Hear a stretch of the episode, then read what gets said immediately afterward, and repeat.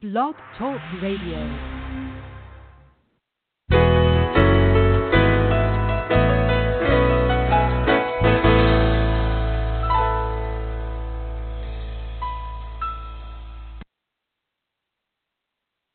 Good morning, everyone. This is Johnny Tan, author of From My Mama's Kitchen Food for the Soul Recipes for Living. Welcome to my weekly From My Mama's Kitchen Talk radio show. My guest for this morning is Paul O'Brien. He is a visionary entrepreneur, author, and philanthropic founder of the Divination Foundation. Paul and I will be discussing about his latest book, Great Decisions, Perfect Timing, Cultivating Intuitive Intelligence.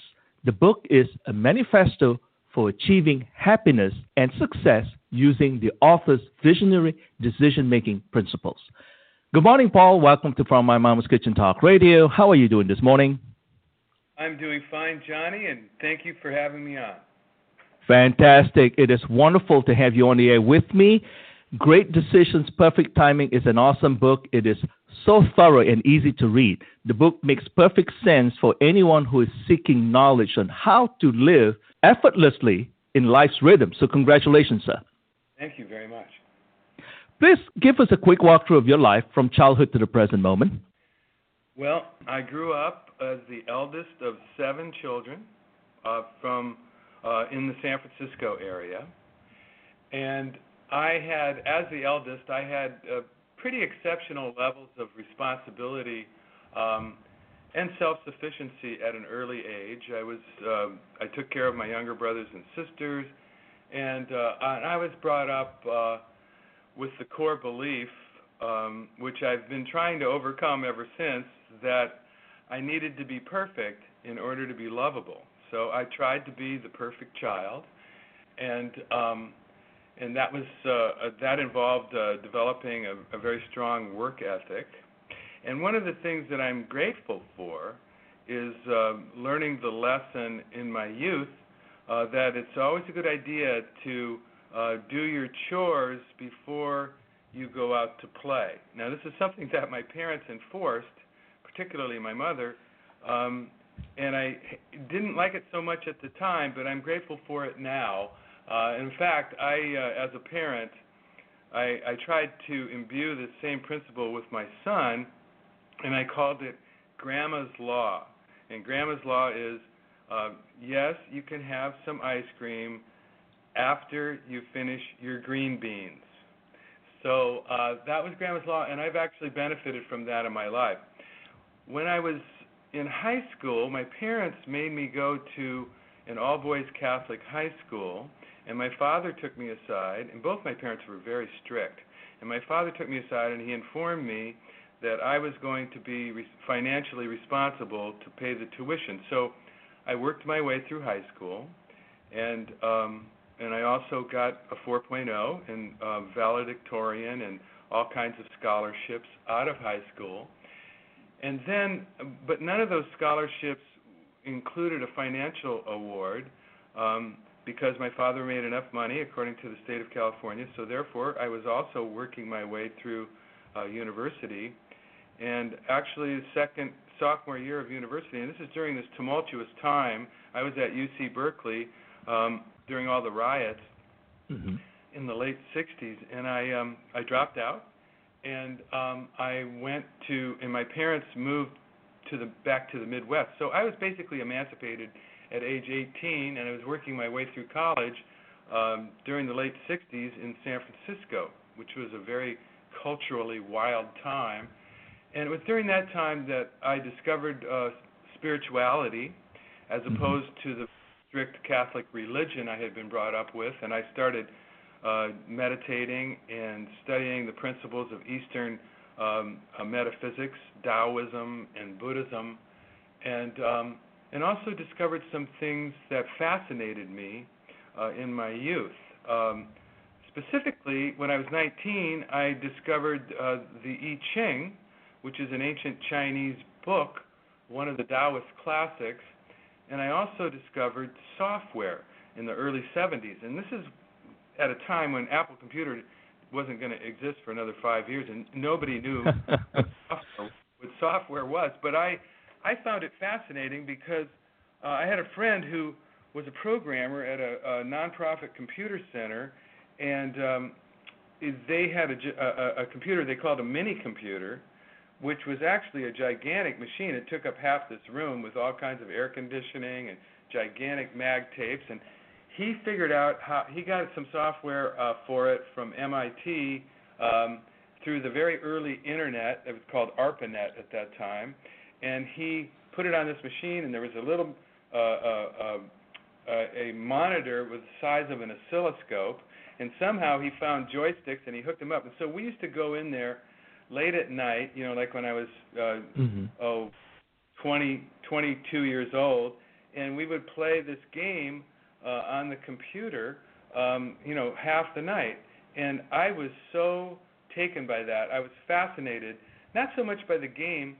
I've never been much of a gamer, but I was fascinated by the whole concept of it. The fact that somebody wrote this code that turned a machine into an interactive, immersive experience, and I mm-hmm. thought, wow, there's potential in this. Uh, I used to have fantasies, multimedia software back in 1973, which was 20 years before CD-ROMs even existed. Mm-hmm. So those two fascinations, and so I, I did everything I could to get a job at that uh, software center, at that computer center, and um, my friend was trying to help me, but uh, I, I was a college dropout.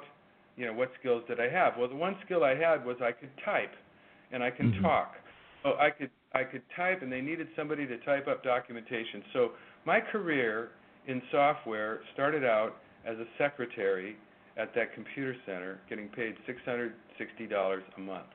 And, and from there, I developed a career in software marketing.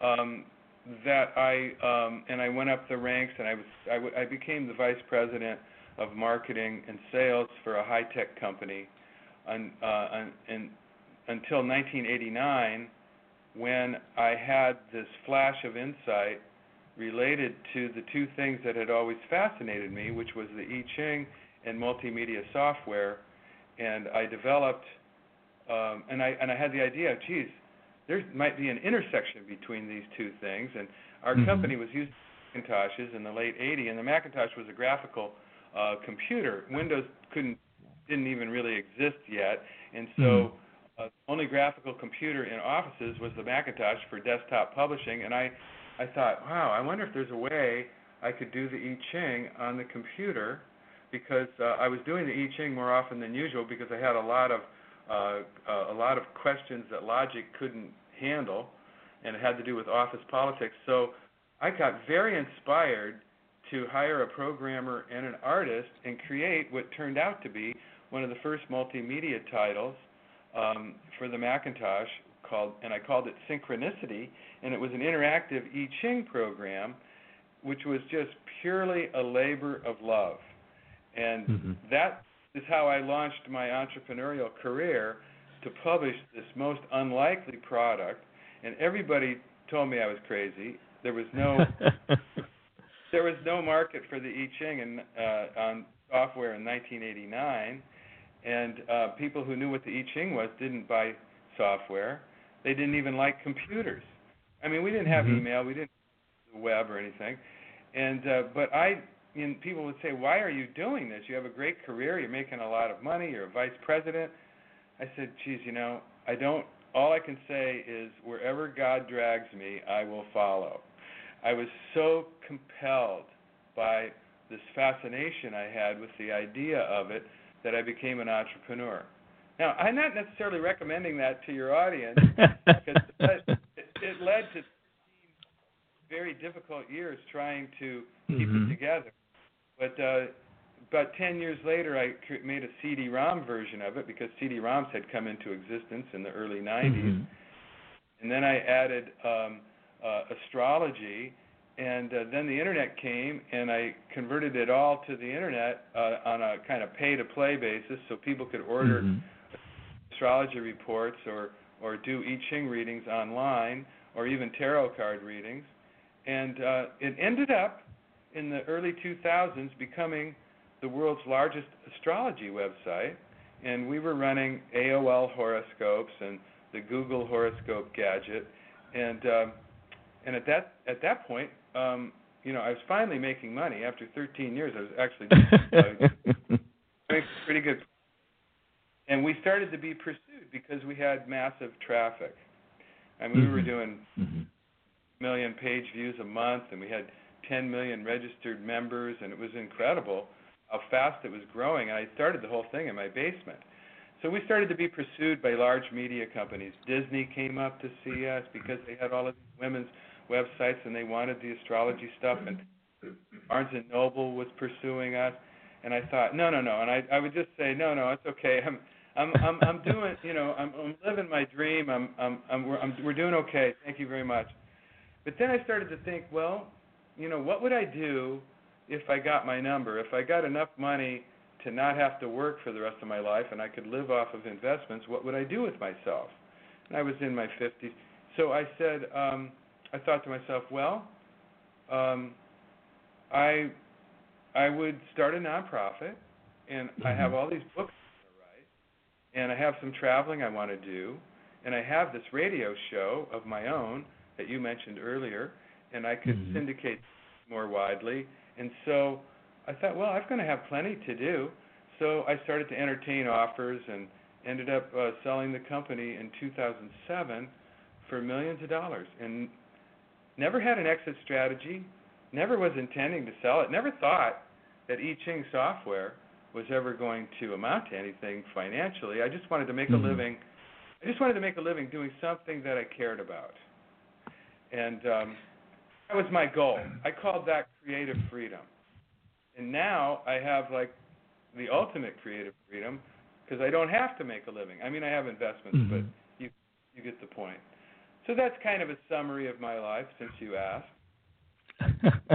That's fascinating. And I wanted to get you to tell us about that because I read that about you. And this is that typical concept of following your dream or living in the moment because from what I gather, situation presents itself and you are able to see clearly the opportunity and most importantly, you were doing this like a hobby. You enjoy it. Of course, you're thinking about obviously having to support yourself financially, but at the same time, it was fun. I think the big key word is you having fun at every turn that you were involved with, with the software concept as well as the pursuit of understanding I wouldn't say not necessarily mystical side of the equation of spirituality, but in the idea of the nature of love, the meaning of life, so to speak, and how we're all interconnected in so many ways in terms of, for lack of a better term here, molecules. We're all made of the same thing in different combinations, so to speak. Right, right. I think, uh, you know, in my case, um, what I can only sort of guess at, at at this, but what made it work was the fact that I was leveraging things that had naturally fascinated me uh, in mm-hmm. my youth.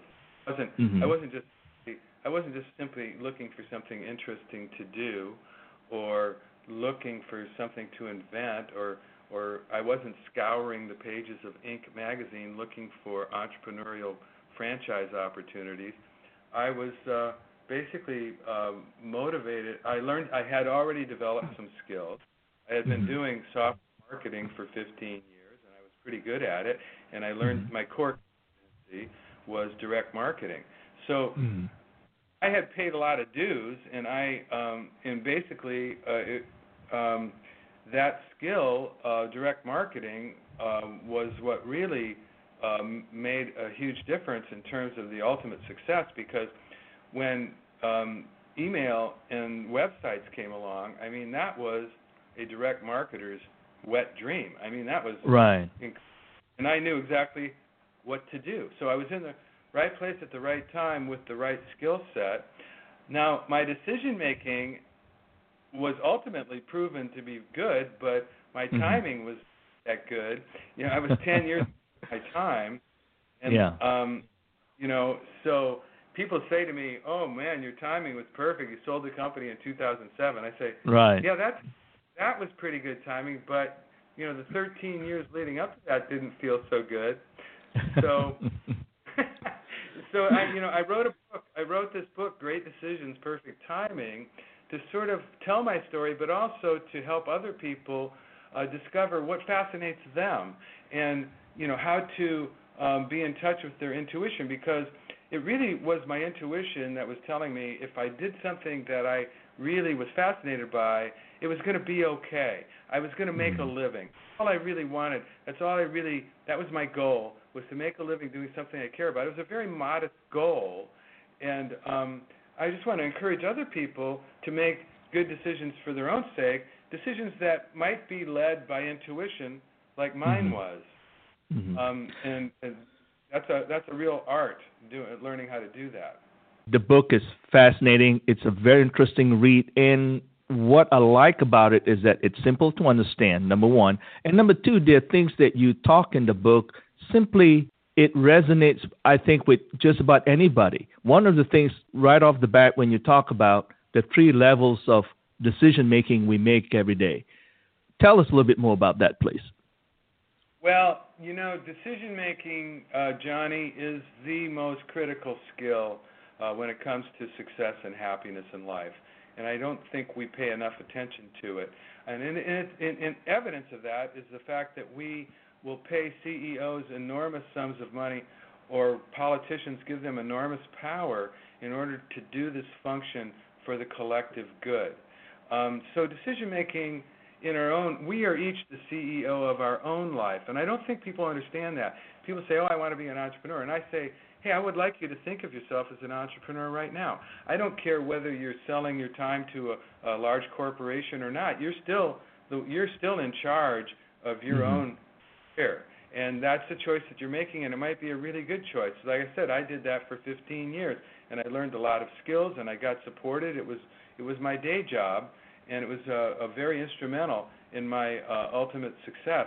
But so I want to encourage people to make better decisions because that is the executive function. That's the Mhm. primary function of a leader, and and I want um, I want to encourage people to be leaders in their own lives in terms of the decisions that they make. So we make thousands of decisions every day, and Mhm. the three I divide it up into three categories, like you said. Um, there's mundane decision making, like okay, what kind of toothpaste am, am I going to buy out of the choices I have, or w- should I go right or should I go left today? Which route should I take? These kind of decisions are, are not what this book is about. We make thousand decisions a day. We make more decisions now, um, and more important decisions. Uh, in a year than our grandparents made in 20 years. It's amazing how many choices we have. And the downside is we have too many choices. It makes decision making that much harder. But anyway, setting aside the mundane decision making, then you have strategic and tactical. Now, tactical decisions are basically what is the specific next best move that I can make uh, in, in moving towards my strategic vision strategic decisions are those big ones that basically determine the direction that your life might take or some uh, major uh, uh, pivot that uh, or, or change in your life like changing careers or or getting married or having children or you know probably the 1st Mhm.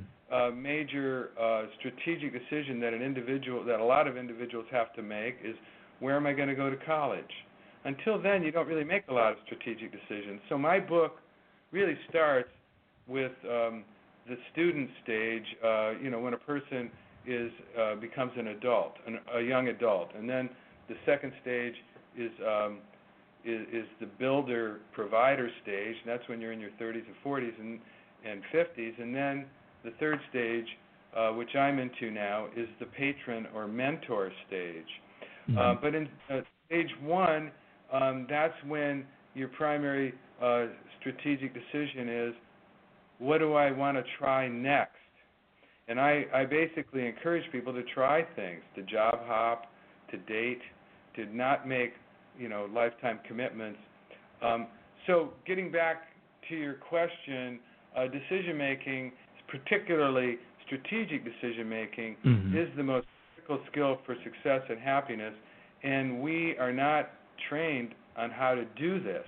So I basically wrote this book. I would love it if Donald Trump would read this book, but um, I, I, I really wrote it for everybody uh, because everybody's in the situation of being the CEO Right. of their own life. I would say decision making is the most critical skill, and um, that's what I hope people get out of the book is a, a, a, um, some support for improving at that. The book to me laid out a beautiful foundation from making you understand.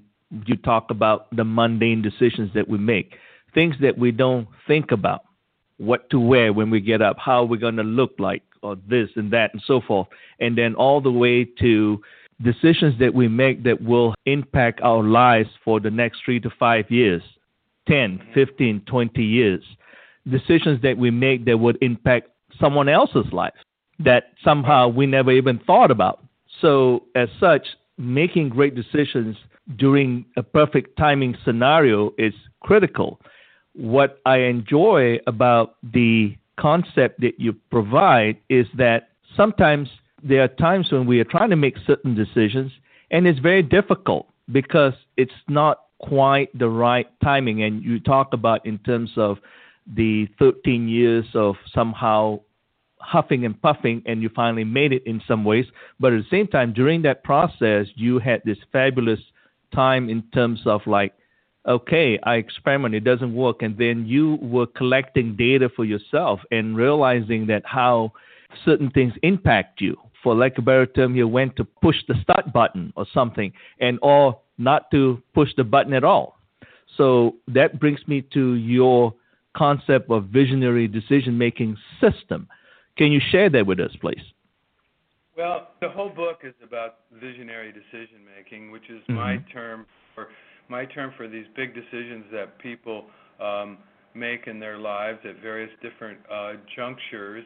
And um, the visionary uh, decision making approach uh, starts with uh, self knowledge and becoming familiar with um, what fascinates you, like I said before Mhm.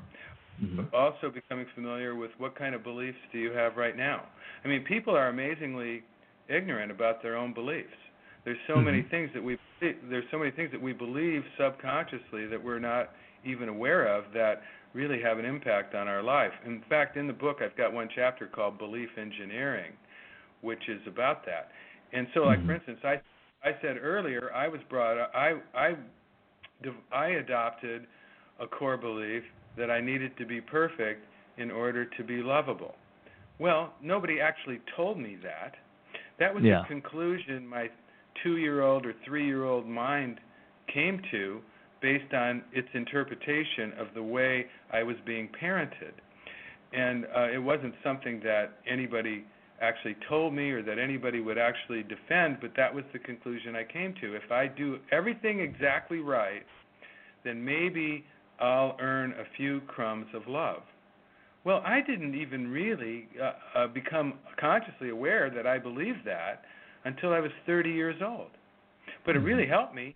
It really helped me grow up. It really helped me um, uh, realize, oh my God, you know, there's this, there's these beliefs inside of me that I'm not even aware of that are actually limiting me and getting in my way. So the whole visionary decision making uh, possibility starts with self knowledge and becoming aware of what not only what fascinates you, but what's holding you back in terms of beliefs that you're that you don't even know you have.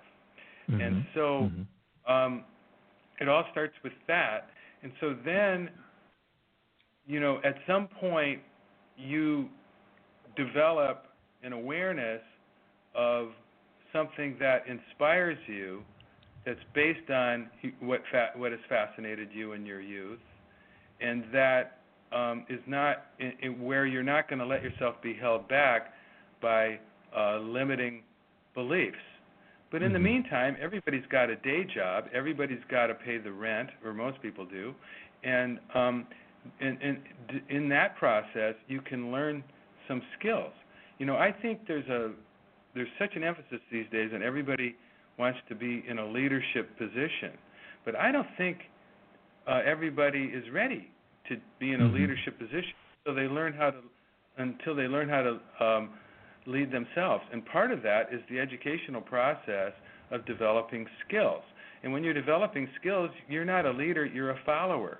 And so if you're Mhm. if you're never if you're never a good follower, if you're just always a reluctant follower and you sort of drag your feet when it comes to developing skills for the sake of an organization or for the sake of your family or whatever, uh, you're never going to be uh, a good leader. And so, you know. I think we should have some courses on how to be a good follower. I, I I've met so many people who say I'm tired of being a follower, and then I just say, well, have you been a good follower?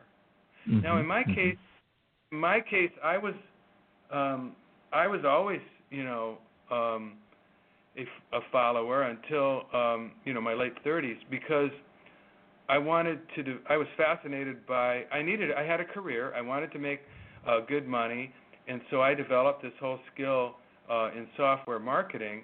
Not so much because I loved it, but because I needed a day job and I wanted to um, do it as, as well as I could, and I also wanted to develop the skills. So I actually put some work into it. I took night classes uh, in marketing. I educated myself about the technologies. I tried to stay up up to speed, um, and I managed to um, to get jobs in the high tech arena uh, during a time when there really wasn't much educational opportunity to learn that. So there's a lot of ways to learn things, but I think I would encourage people to develop skills and not put a lot of pressure on themselves to come up with the perfect uh, livelihood that's you know the culmination of all their dreams and just jump directly to that before they're ready, before they have enough self knowledge, before they have developed skills. So skill development and self knowledge it's all part of stage one of life, you know, the student stage, which lasts until you're 30 at least, and sometimes a lot longer than that. Um, and so at that point, you know, basically, if your limiting core beliefs don't get in the way, at Mhm. some point, at some point, you're liable to be inspired, and that inspiration can be uh, stimulated by life events or something that you read or just an aha moment that appears. In my case, I was. Um, uh, like I said, the VP of marketing for a high tech company, and this high tech company, which is a small company, it was like 40 employees, um, was so dysfunctional. Uh, the CEO made Steve Jobs look like a nice guy to work for. so, um, and, and it was horrible. And um, it Mhm. was a scapegoat. It was a scapegoat culture, and as Yeah. a result of, of, of as a result of being immersed in that, I found myself actually taking my copy of the I Ching, which is a gigantic book, to work, and I was actually consulting um, the I Ching at work in order to just sort of maintain some inner balance. And Mhm. um, it was a strange thing to do because I'd never done that. I had been using the I Ching my entire adult life since I was Mhm. 19, only when I needed it. I wasn't using it, Mhm. you know, very often. I would only use it when I had a problem that logic can't handle. And there's a lot of problems that logic can't handle. Office politics is one of them, but there's relationships, there's negotiations, there's uh, timing questions. These are all things that that logic uh, logic can't handle everything. You know, if logic can handle a problem, if a logical solution is all you need, fantastic. Logic's a great skill. I've got a whole chapter uh, on a logic technique in my book Mhm. that's very simple people can do, and it's a lot better than pros and cons. There's a lot of limitations to the pros and cons method of analyzing possible choices. So I have a, a, a chapter on, on a technique that is, is way better than that in the in the book. But um, I was in this situation where I was using the I Ching at work, and and I and the work and, and on my desk was a Macintosh, which is a graphical computer. This is 1989, Mhm. and I thought, and one day a light bulb went off, and I thought, geez, I sure wish I could just consult the I Ching on my computer instead of having to go in some private room or some closet where none of these engineers are going to bust me. so um, that's how I got the inspiration. It was just Mhm. you never know. You never know how inspiration is going to come, but you need to be open to it. Um, and in that case, that inspiration triggered my two fascinations, or two of my fascinations from youth: the I Ching itself, and um, the potential of multimedia software, which hardly existed at that time, but I could see it coming. So I was inspired almost by necessity. So I would Mhm. encourage people to increase their self knowledge, develop some and, and develop some skills at the same time, and just stay awake to what really moves them, and Mhm. um, and, and not try to force it. I, I think there's all of these uh, efforts to to be successful, to be a leader, that are um, that are in many cases premature because the people don't know themselves um, and they they haven't developed the skills. You know, like when I took this incredible risk, I left Mhm. a high-paying executive position uh, in order to become an, an entrepreneur, publishing and marketing uh, my I Ching software, which also I had to write. I didn't write the code, but I wrote the I Ching itself. So I'm a Western Mhm. author. of This ancient Chinese book, which by the way is being translated into Chinese now. This is just Fantastic! Congratulations. Yeah, thanks. Thanks.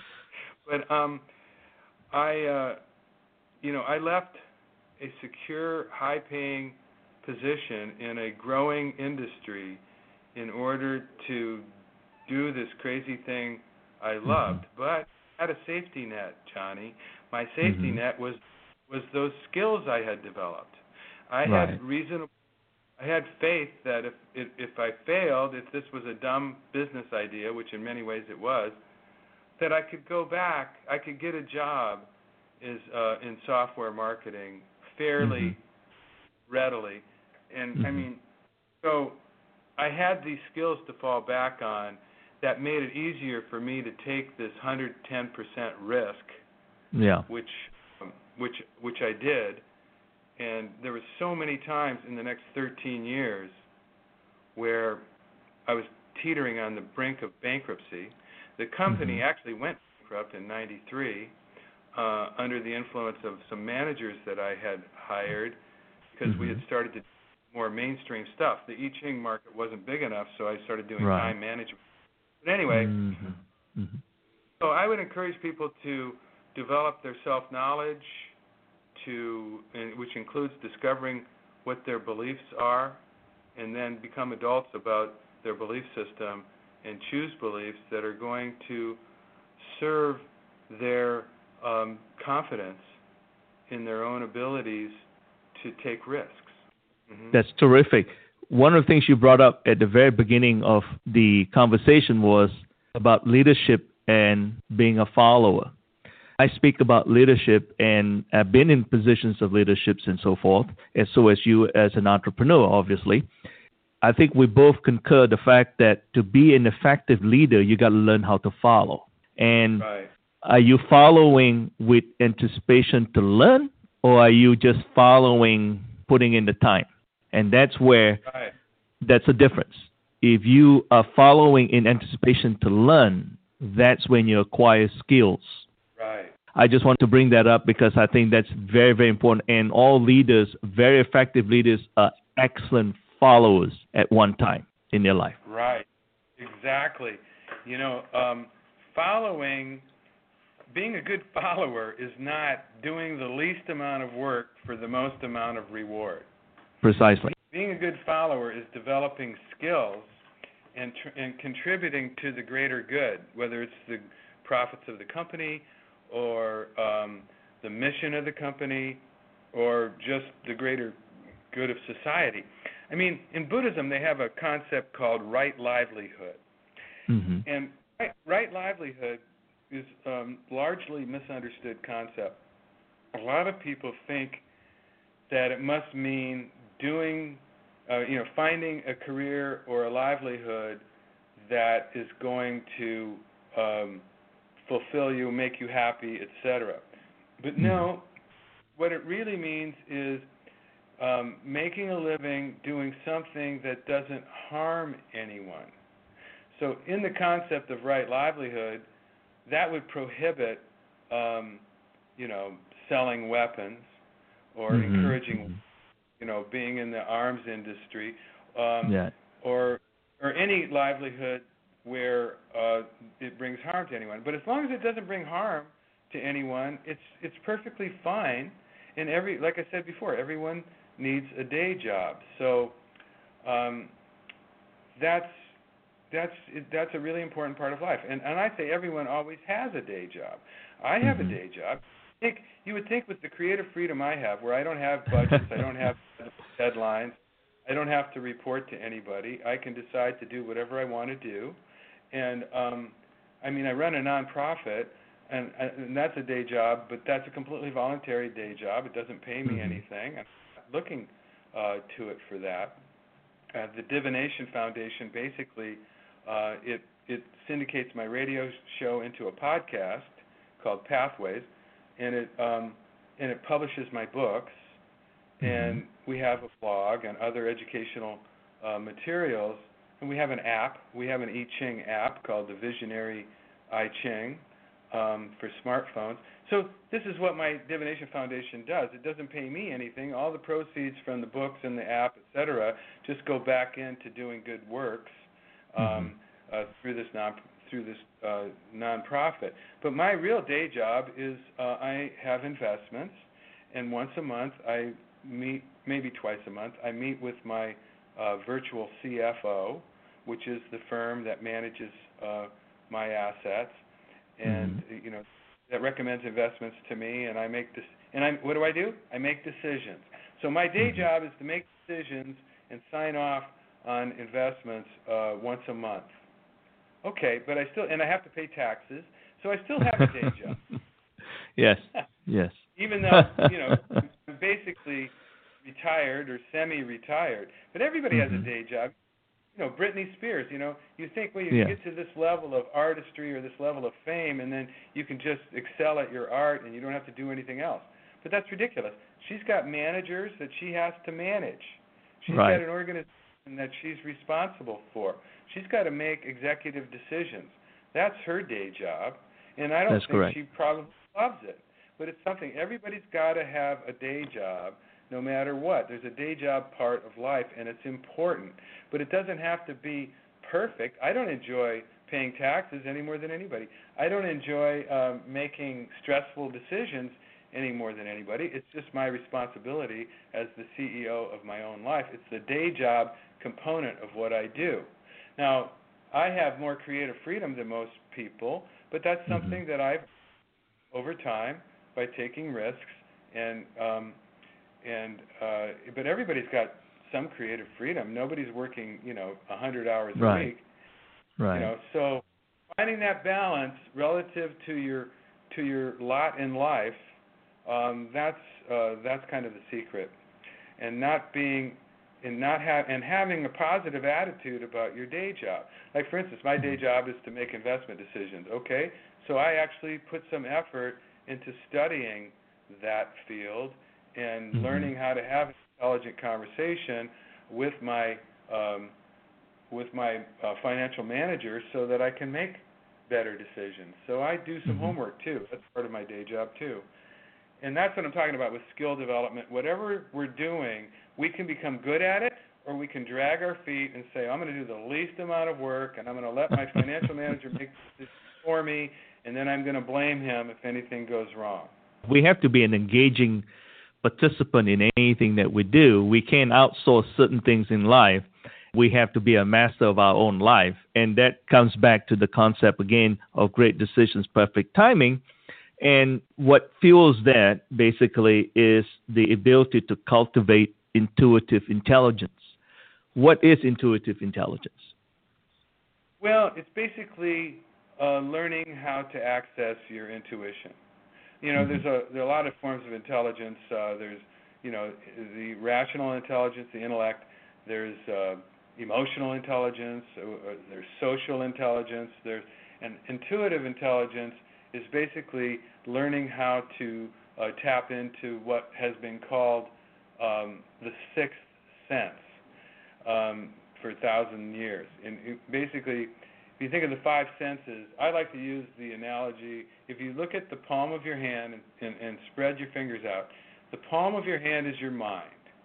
And these five fingers are the five senses, and they're like huge antennae that are pulling in information or that are receiving information. The visual sense is the biggest one, and then the auditory, the kinesthetic, etc. Um, but there, imagine there's this dinky little sixth finger, which is the intuition, the sixth sense, and it's also capable of receiving information, but it's a very fine signal. It's like you've got a. Remember the old ham radios back in the day, 50 years ago, and when we were kids, you know, people we would try to find some signal from Singapore or somewhere, some really faint, and it was Mm-hmm. completely occluded by static. Well, that's Yes. kind of the way, you know, and you had to dial it very carefully. It was a very uh, uh, fine, uh, subtle signal surrounded by noise. Well, the noise are these five senses, and sometimes we have to we have to learn, and the and and the skill of tapping into intuitive intelligence is learning how to quiet the five senses, like meditation, and give the sixth, give that little antenna a chance, give us ourselves a chance to perceive the signals that are coming in, because they're coming in all the time, but we can't hear them because the, the system is so drowned out by noise.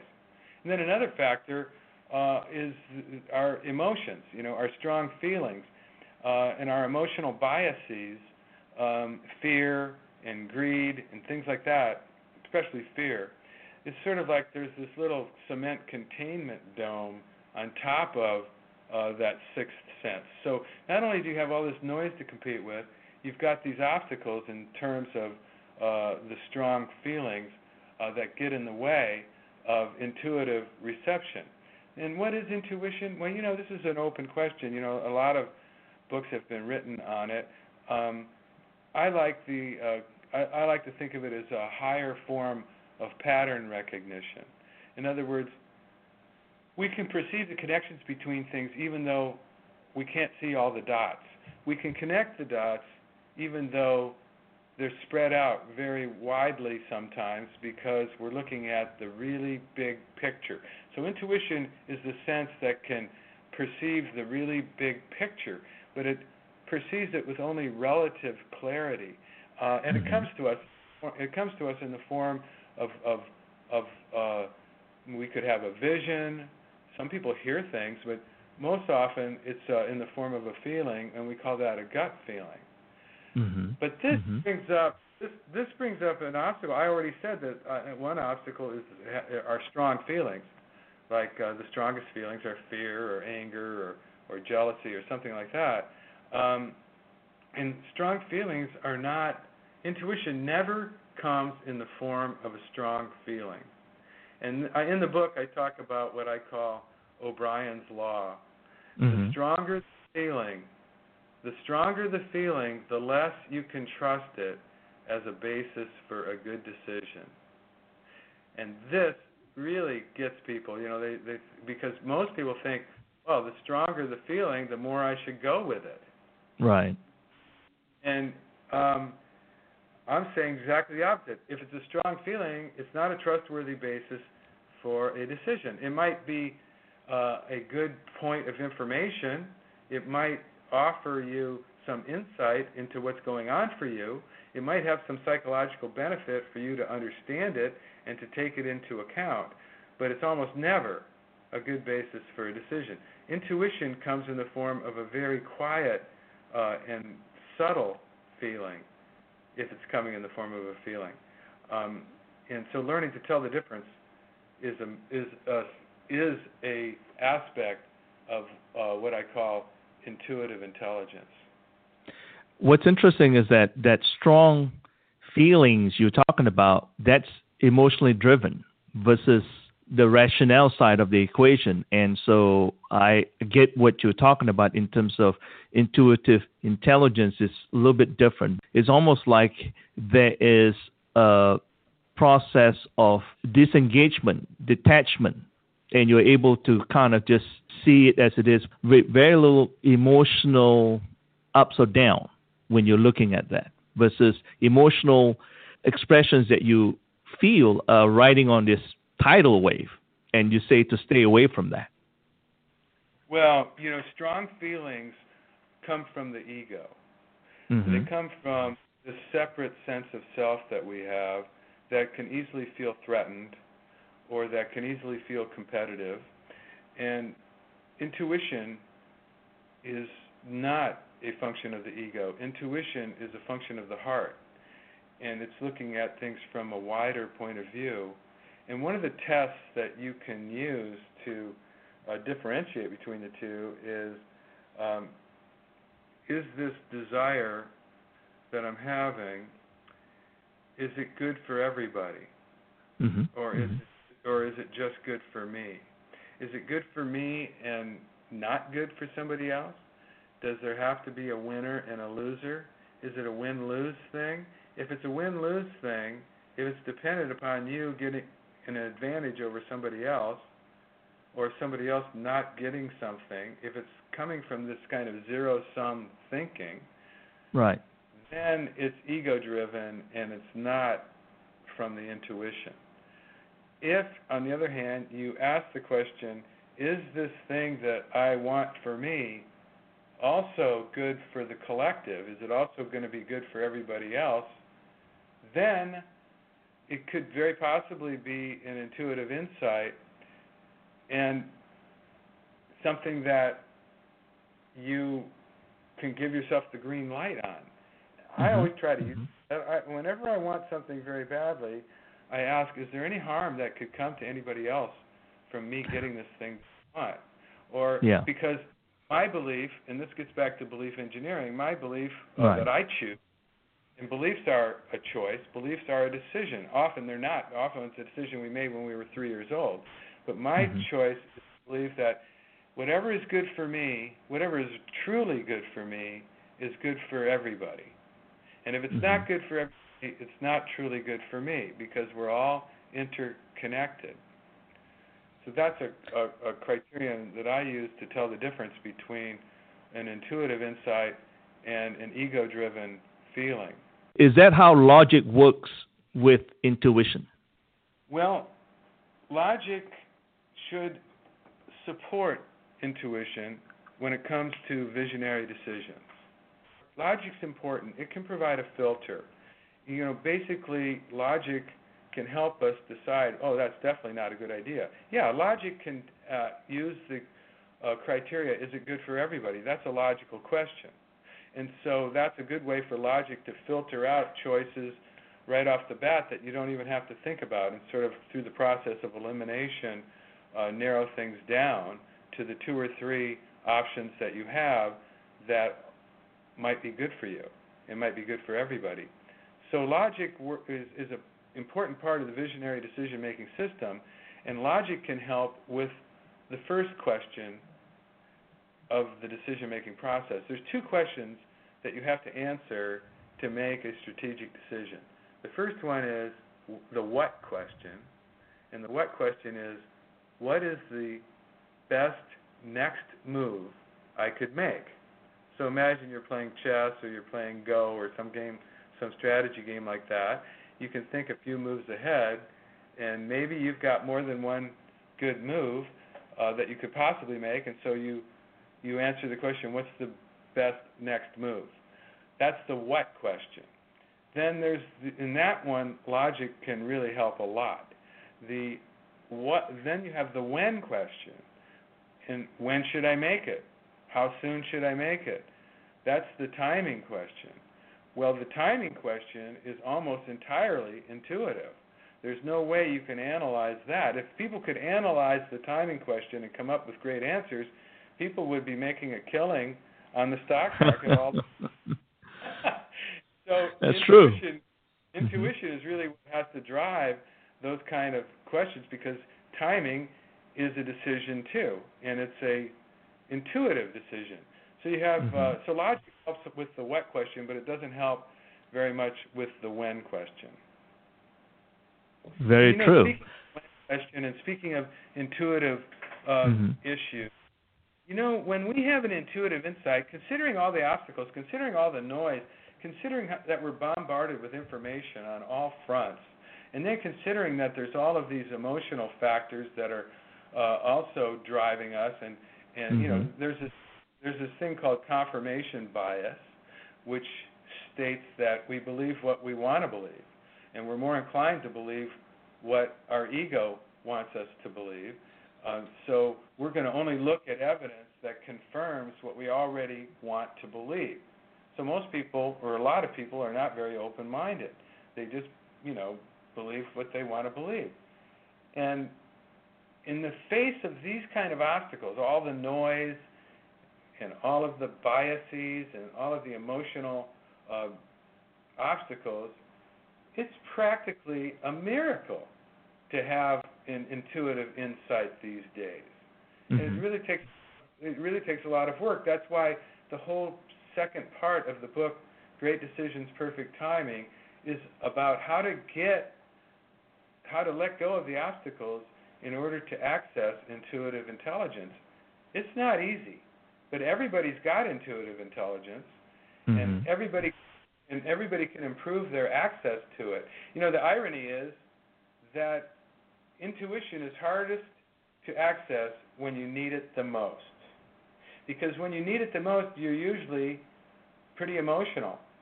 You're worried about something or you're afraid of something or you're you know have this craving for something and it sort of takes over. That's when you need that's when you're most likely to make a bad decision and set yourself back. That's when you need to access your intuition, and most people don't know how to do that. So that was the main reason I wrote the book. You wrote something very interesting in the book on page 122. It's about manifesting creative manifestation treatment. You walk people through the concept of these are some things that you have to tell yourself in order to create something within yourself. I love step one because you have to recognize and acknowledge the creative power that one has. And then as you identify with the creative power, you have to declare it, obviously. Step four, being thankful. Step five, being able to release and not to worry and interfere. Step six is being an emotional magnetization. I'm letting myself feel the presence as you declare it. And then step seven is action steps. I think the biggest challenge in everyone is the action steps. What are your thoughts about that? Well, that's interesting that you point that out because this manifestation meditation that I developed with the seven steps is an extension of the law of attraction, which was mm-hmm. popularized by The Secret.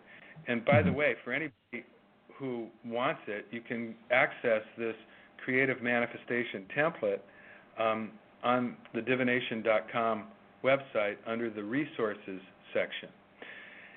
And I put it there in a way that people can download it as a text file and then customize it for themselves relative to whatever it is they're trying to attract uh, to themselves or whatever it is that they want.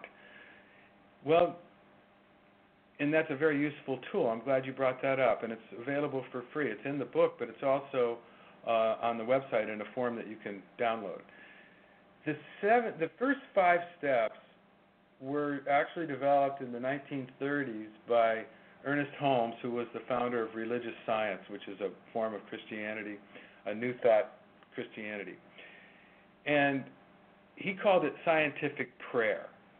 And basically, it's acknowledging creative power. Starts out acknowledging creative power. It's very similar in the sense to the 12 step program where we acknowledge a higher power and we mm-hmm. realize that we're not all powerful, that we need the help of a higher power. But the manifestation process accesses, it, it acknowledges and recognizes that higher power, and then it aligns yourself with that higher power. So, in other words, the higher power or God or creative power, whatever you want to call it, is there for us all the time. It's a creative resource. I write about this in the book Carl Jung called it co- the collective unconscious. What I'm saying is, if you want to be successful as an entrepreneur or at any enterprise, you really need a high level of resourcefulness. Now, this resourcefulness, of course, you could have financial resources, that helps. A lot of times people squander that, but even more important than financial resources is your own creativity, um, your own sense of timing, and your skills this um, creative resource that's out there for all of us, you could think of it as something that's in the cloud. Like we have smartphones and computers, and they you know they store things in the cloud, and then we can go to the cloud and we can download things when we need them. You can think of of this creative power as being out there for as being there for us all the time. I used to say when I was a bootstrap entrepreneur, I used to say people would say, "Do you have a backer?" Now I never had investors, mm-hmm. and I thought of this creative power as my backer. So I would say, "Oh yeah, I have a backer, and my backer has infinite resources. And that's what I was referring to. So mm-hmm. we recognize this creative power, we identify with it in step two, and then we declare our good as if it exists right now. So there's, that creates a certain magnetism. And then we feel it, that's the emotional magnetization step. And there's this whole meditation, like if you print this thing out from divination.com, you'll be able to just read it to yourself every morning, and you fill in the gaps and you customize it. And then the letting go step is basically the the the faith uh, step where you realize I can't make this happen. I'm going to let go, and I can't even uh, dictate the exact form it's going to take.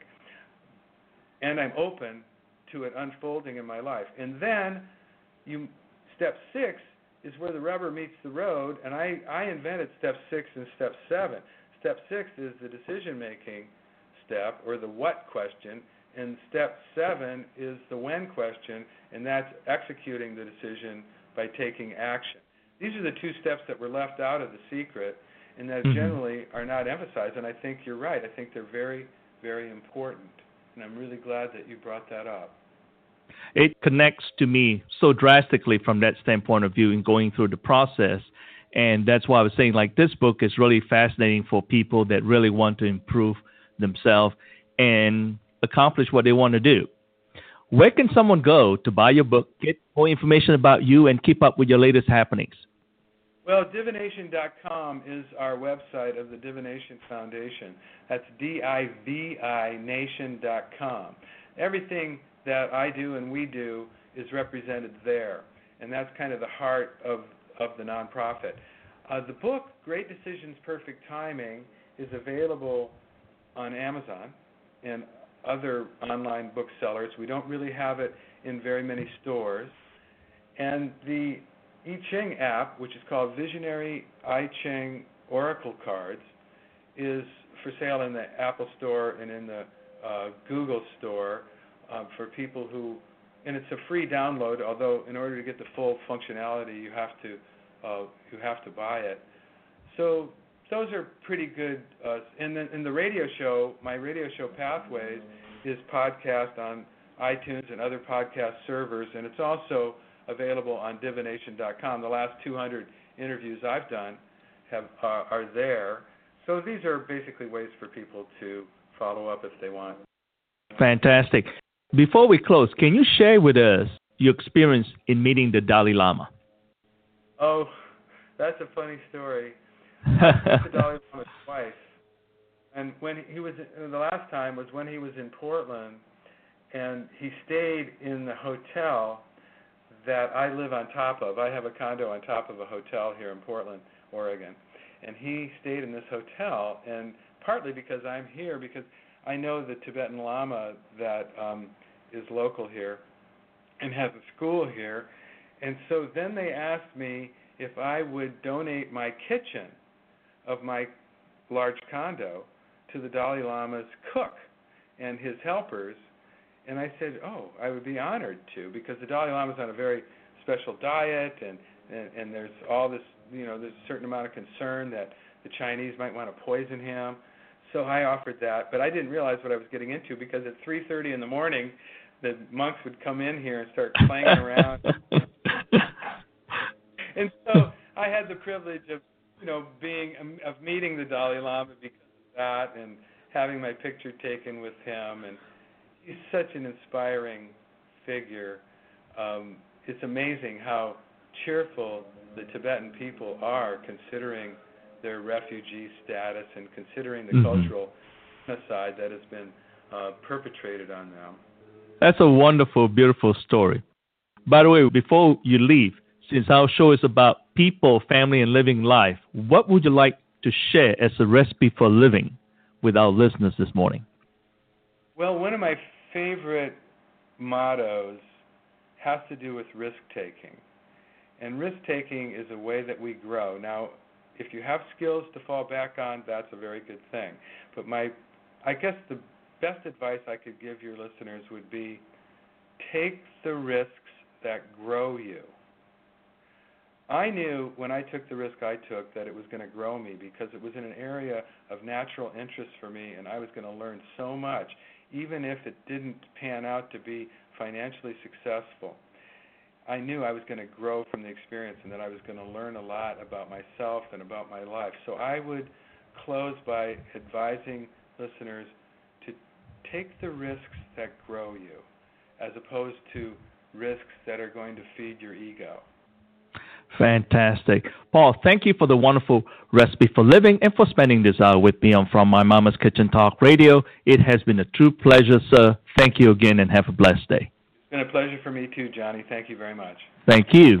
Okay, you too. Bye. Bye bye. To all our listeners, please join me next Tuesday morning, May 23rd.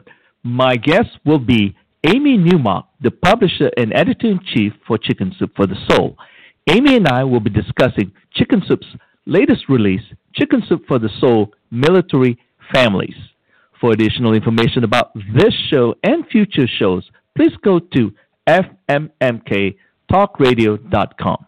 Thank you for listening and have a blessed week. Bye bye.